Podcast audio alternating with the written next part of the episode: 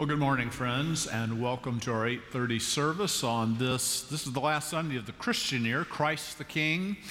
Uh, hard to believe we've come to the climax of the year. Advent begins next week. Wonderful thing. Uh, thank you for coming. Uh, welcome to those of you in the room. We know, as always, many more who are joining us online in many places. It's good to worship God together in this way. Uh, some of you are visiting with us. Goodness, we're honored that you've come. We hope that you'll come back and leave us some contact information. We'd love to reach out and befriend you. My name is James Howell, and I'm up front this morning with my friend and colleague, Reverend Jessica Dason. Good morning. It is good to be together. I want to make sure you pay attention to this insert in your bulletin. It has everything you need to know about Advent. There's lots of ways to connect and serve from our Advent small groups to shopping Mary Market to buying Christmas trees from our youth group. There are plenty of ways to serve and get involved. So we hope you t- will take advantage of those opportunities. Now let us prepare our hearts for worship.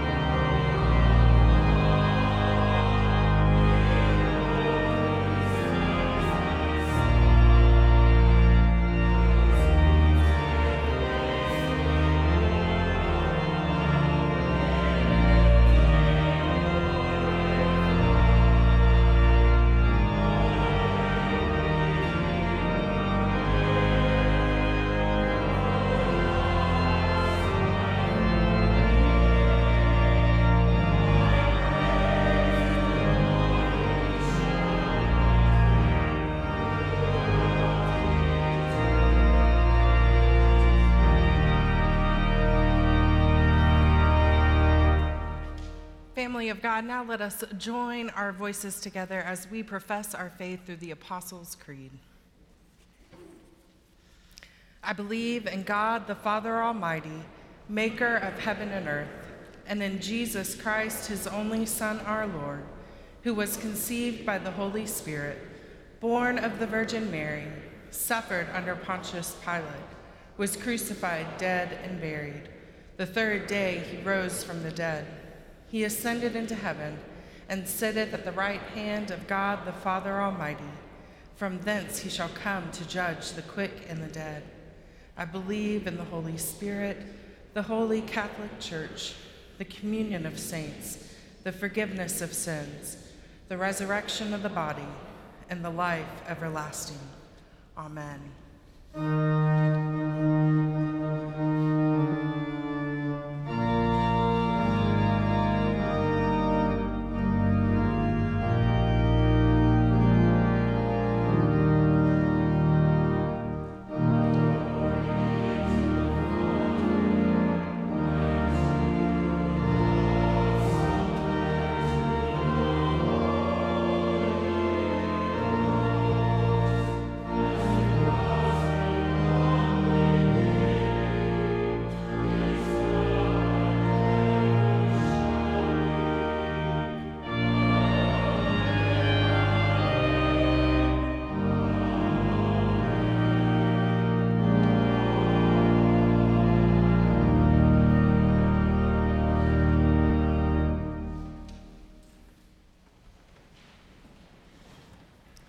Now, won't you join me as we confess before God and one another our sins? Join me in the prayer found in your bulletin. Gracious God, we carry anger in our hearts we cannot release. Our past regrets continue to shame us with pain.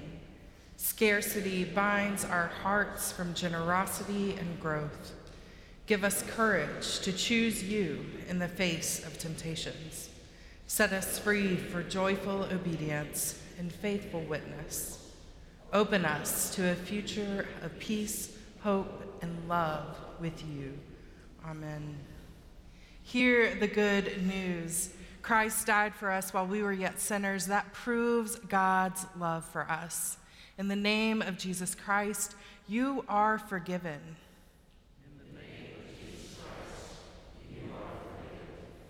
Glory to God.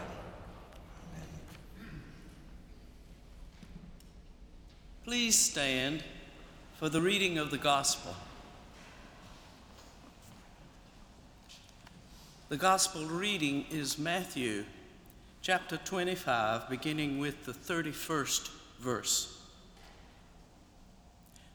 When the Son of Man comes in his glory, and all the angels with him, then he will sit on his glorious throne. Before him will be gathered all the nations, and he will separate them one from another, as a shepherd separates the sheep from the goats. And he will place the sheep at his right hand, but the goats at the left. Then the king will say to those at his right hand, Come, O blessed of my Father, inherit the kingdom prepared for you from the foundation of the world. For I was hungry, and you gave me food. I was thirsty, and you gave me drink. I was a stranger, and you welcomed me. I was naked, and you clothed me. I was sick, and you visited me. I was in prison, and you came to me. Then the righteous will answer him Lord, when did we see thee hungry and feed thee? or thirsty and give thee drink?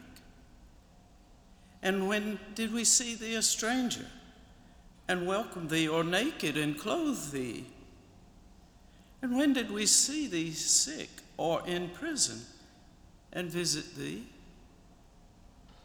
And the king will answer them Truly, I say to you, as you did it to one of the least of these my brethren, you did it to me.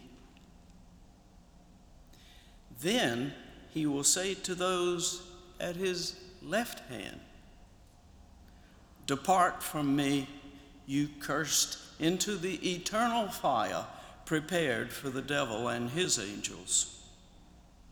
For I was hungry, and you gave me no food. I was thirsty, and you gave me no drink. I was a stranger, and you did not welcome me, naked, and you did not clothe me, sick and in prison, and you did not visit me.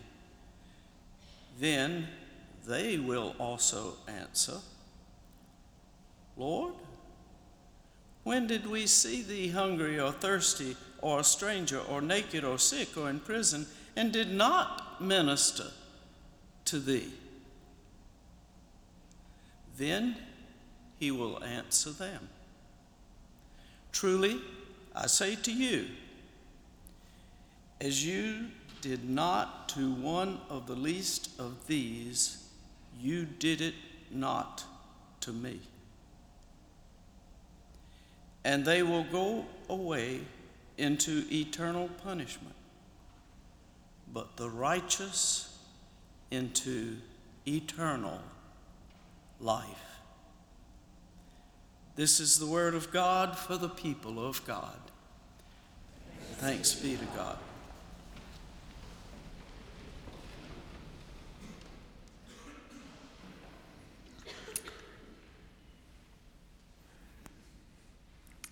I love the weeks that uh, Mary Catherine reads Scripture. You feel like you've uh, heard the very voice of God. So I just hand her my sermon. Would you read this to the people? Like, go in better. Uh, Christ the King. Cynics would say he's not ruling very well. The world is a mess. Hmm. What's the shape of Christ's kingship? He's not issuing orders that must be followed. He's not managing everything. There's the world's broken, we're broken. There's a gap between the world and God's will. There's a gap in each one of us. What does that mean? During Holy Week, uh, Jesus' kingship takes shape, right? And on Tuesday of Holy Week, Jesus uh, comes to the temple. Uh, in the way Matthew tells it, Jesus comes and he teaches. It, it, it's like it's his last teaching day. It's like he's almost done, but he has a few things to say. He has a lot of things to say. It's 212 verses uh, long.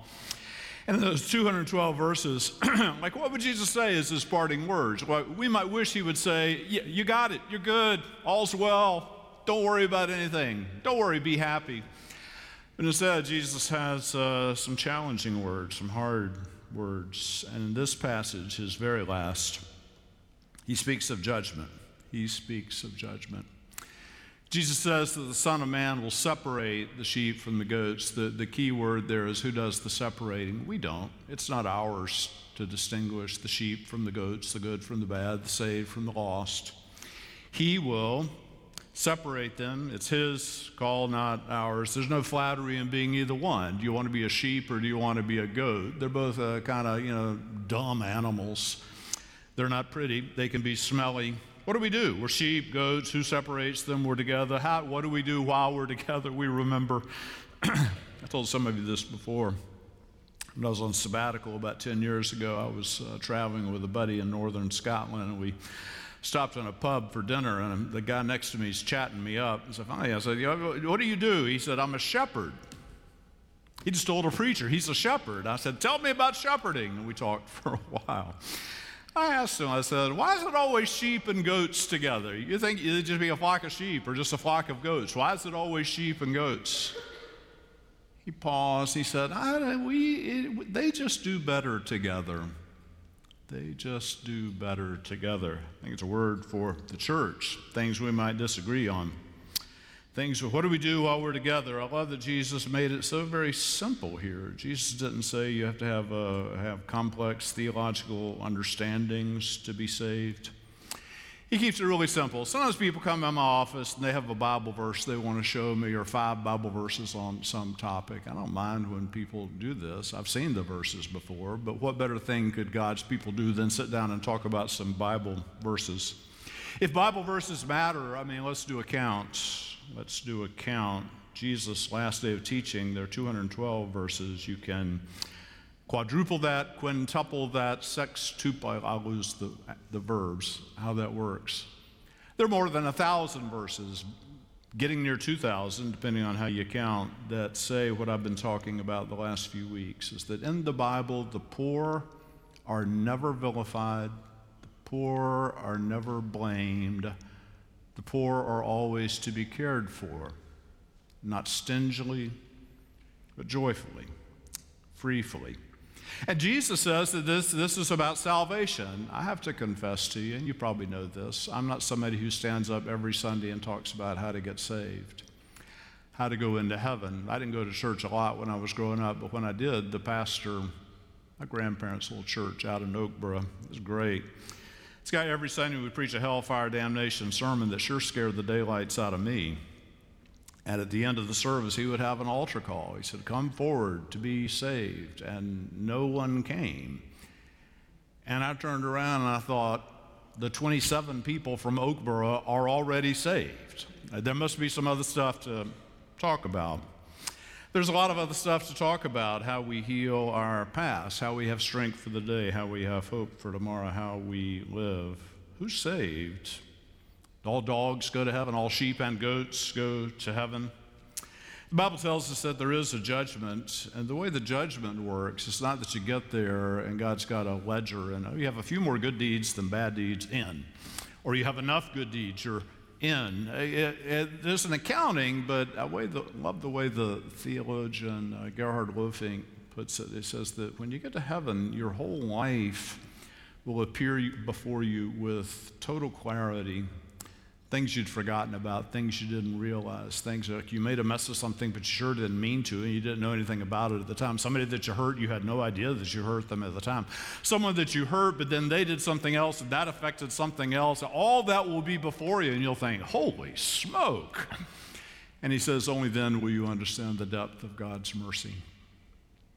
Only then will you understand the depth of God's mercy. I would say, in light of this passage, in that moment, we will realize that we're not really the haves. People like us like to think we're the haves and others are the have nots. But what we'll realize in that moment is that we too are the ones who were hungry. We too are the ones who were imprisoned. We too are the ones who are thirsty.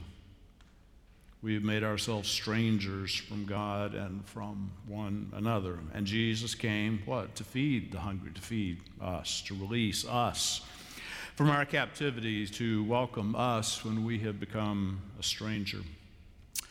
Uh, it's all about this. If we love uh, Jesus and stick close to him, it, it, it's, a, it's a false dichotomy to say, are we saved by faith or are we saved by the good that we do? If you stick close to Jesus, I told you a few weeks back when I take groups to other countries. I'm always worried I'm going to lose somebody. And Robert Lutz went with me, if you remember Robert, on a number of trips.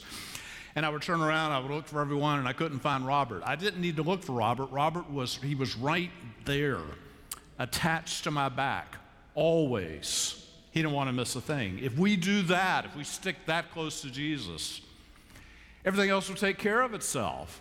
We will certainly not vilify the poor. We will care for them. We will do so freely and joyfully because that's what Jesus was about. If we stick close to Him, it's not a pile of good deeds or just enough good deeds, it's proximity to Jesus. Our problem, I think, is we get busy, we get distracted. Uh, we have sin. I read this this week. It's not sins of commission so much that are our trouble, it's sins of omission what we omit to do. I think we also have sins of pity. We see someone, they have trouble, we pity them. It's a sin.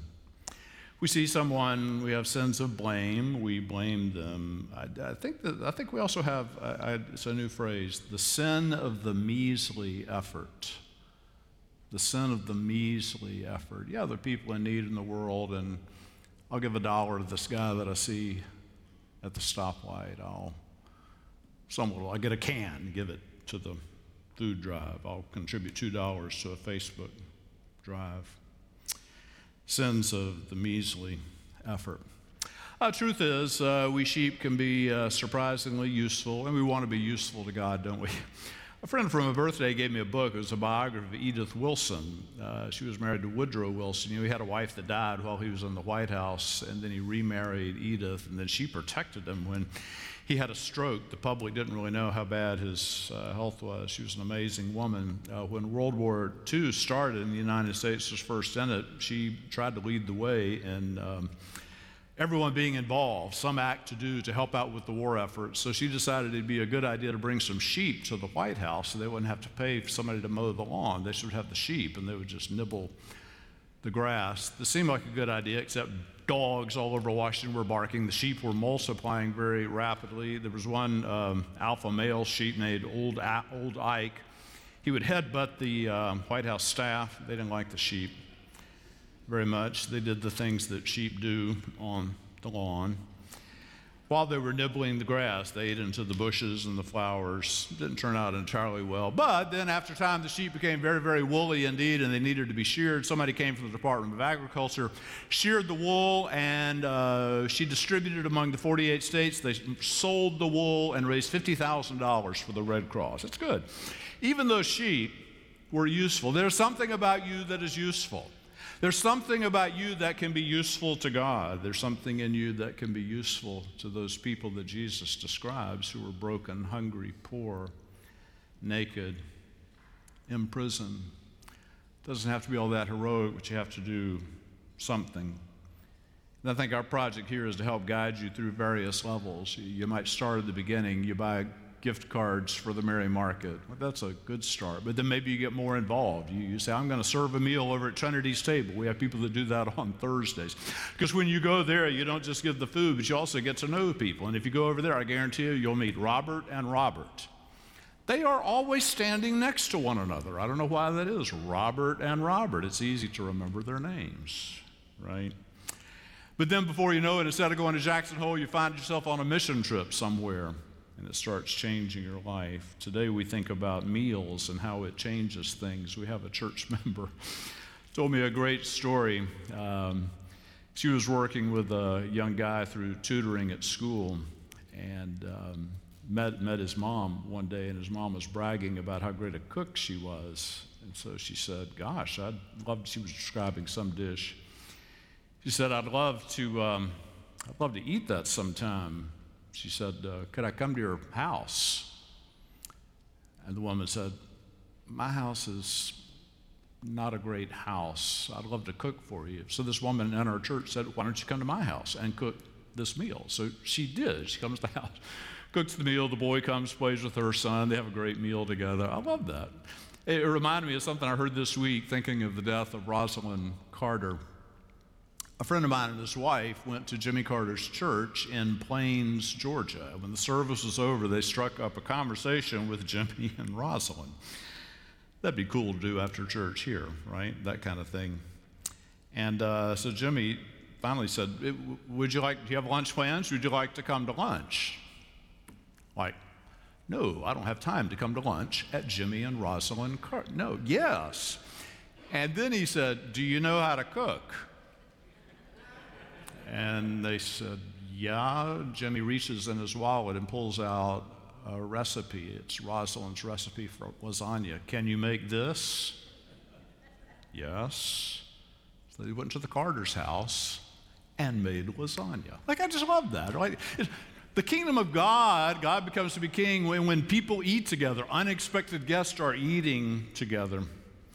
Our building campaign is called Hope is Here, and we talk a lot about the future of the church when I'm gone, when you're gone, when none of us are here, but God's kingdom work is still being done in that building. Our children, people as yet unknown. Our dream isn't that they'll look and say, wow, that's really an impressive building those guys built. Um, our dream is that because of that building and everything we do, people will in the future look at this church and say, that's where the hungry are fed. That's where the prisoners are set free. That's where the thirsty find drink. That's where the naked are clothed. That's where strangers are welcomed.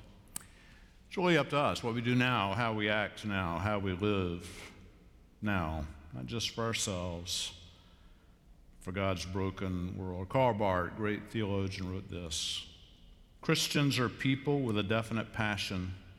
In no circumstances can they be cowards, bored, boring, or commonplace. I love that. Let's don't bore the world, let's inspire the world. Have the world look at us and say, look at those guys, they're busy. They're eating with the unexpected people. They're making a difference. How else would the world know that Christ is king? How else would they know what kind of king Christ is? Thanks be to God.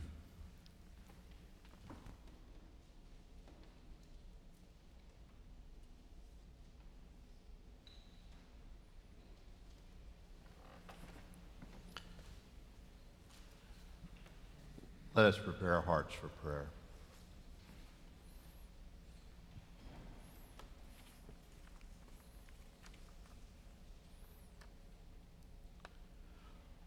O Lord God, may our hearts be crowded with gratitude today as we celebrate with thanksgiving in your house. May we come to your feasting table with great joy and eagerness, for we are truly grateful to you for all that which we have been given. Let us pause now in silence and give thanks to you for the great generosity of your many gifts.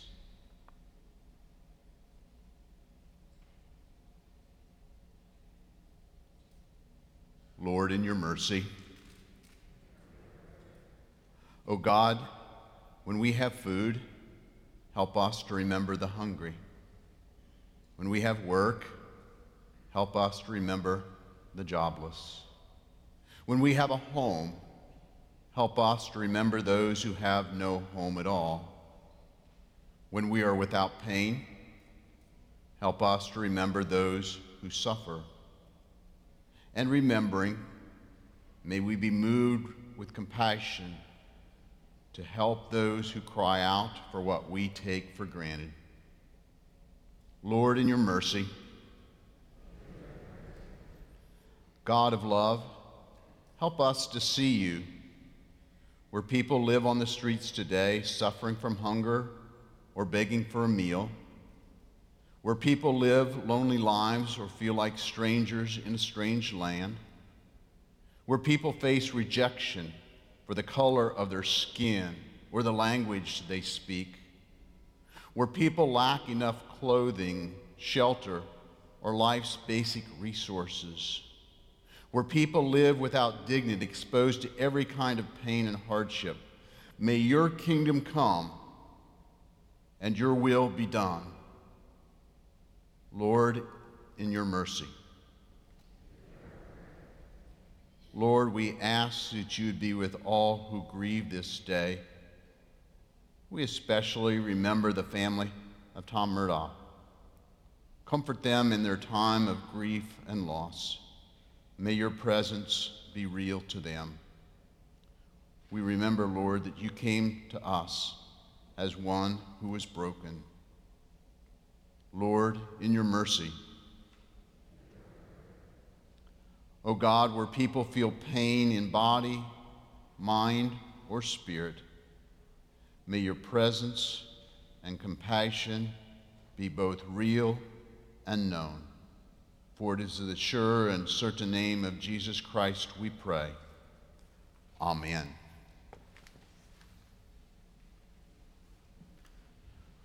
One of the ministries you support here at our church is our Stephen ministry, and you'll notice today that our Stephen ministers are serving in many capacities as lay readers, as communion stewards, It is with your generosity that this ministry exists in our church. So, on behalf of the Stephen Ministry community here at Myers Park, thank you for your tithes and offerings today.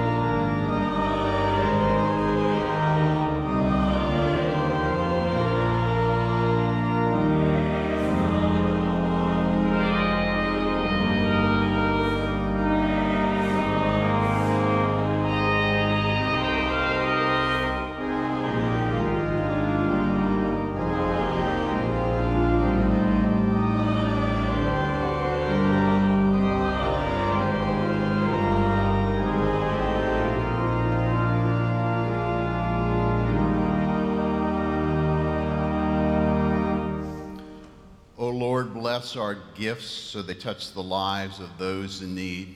May they feed the hungry and clothe the naked and become the roots of justice in the world for the sake of Jesus Christ, in whose name we pray. Amen.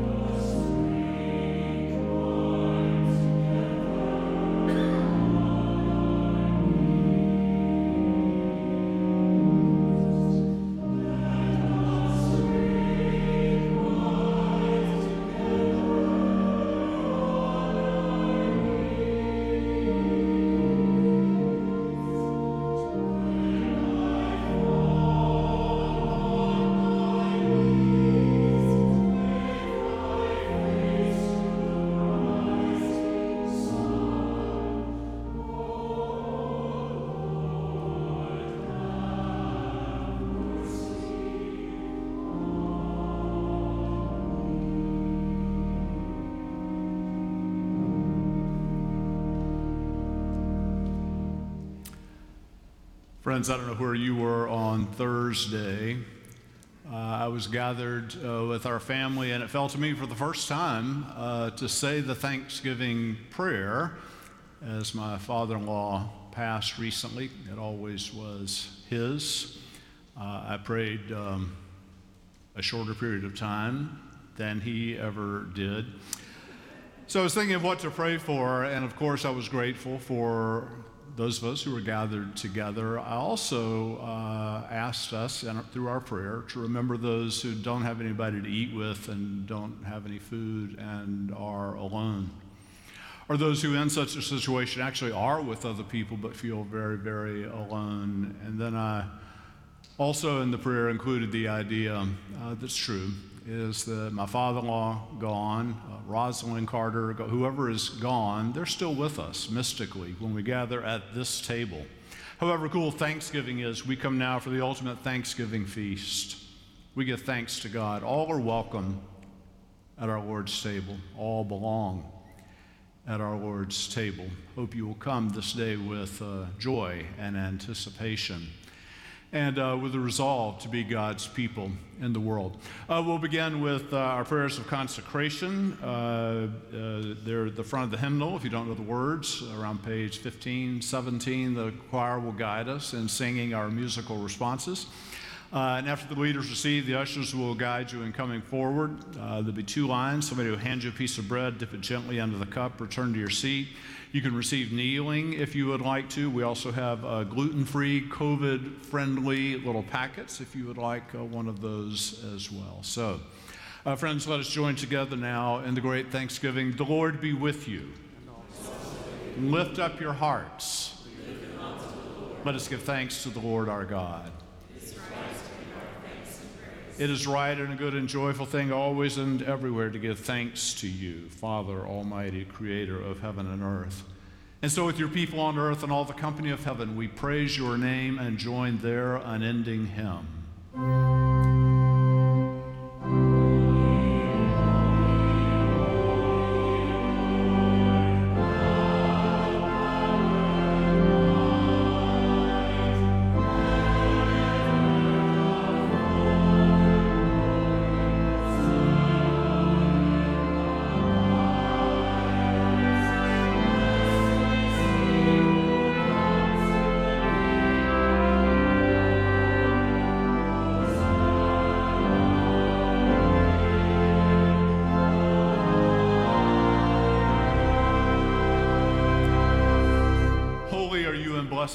Your Son, Jesus Christ. On the night in which he gave himself up for us, the Lord Jesus took bread, and after giving you thanks, he broke the bread.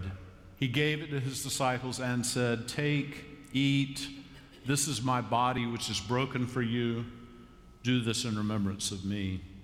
And when the supper was over, he took the cup. Again, he gave thanks to you, gave it to his disciples, and said, Drink from this, all of you. For this is the cup of the new covenant poured out for you and for many for the forgiveness of sins. Do this as often as you drink it in remembrance of me. And so, in remembrance of these, your mighty acts in Jesus Christ, we offer ourselves in praise and thanksgiving as a holy and living sacrifice in union with Christ's offering for us as we proclaim the mystery of faith.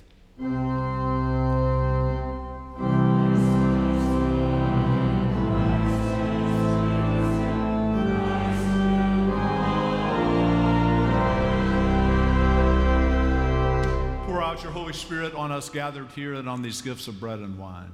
Make them be for us the body and blood of Christ, that we might be for the world the body of Christ redeemed by his blood. By your Spirit, make us one with Christ, one with each other, and one in ministry to all the world until Christ comes in final victory and we feast at his heavenly banquet.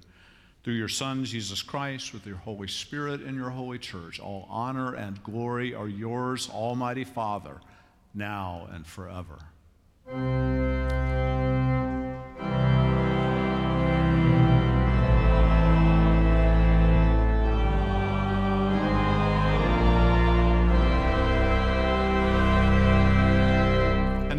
Confidence of the children of God, let us pray as our Lord taught us to pray. Our Father, who art in heaven, hallowed be thy name. Thy kingdom.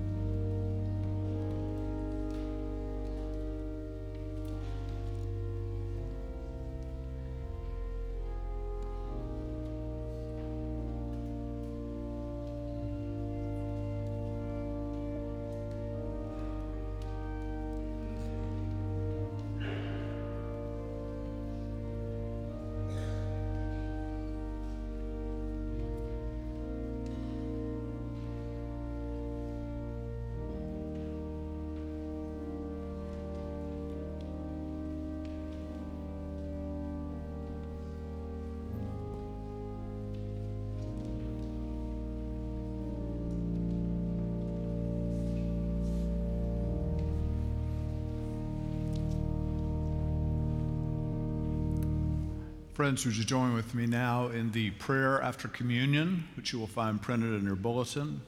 Let us pray together. Eternal God, we give you thanks for this holy mystery in which you have given yourself to us. Grant that we may go into the world in the strength of your Spirit to give ourselves for others. In the name of Jesus Christ our Lord. Amen.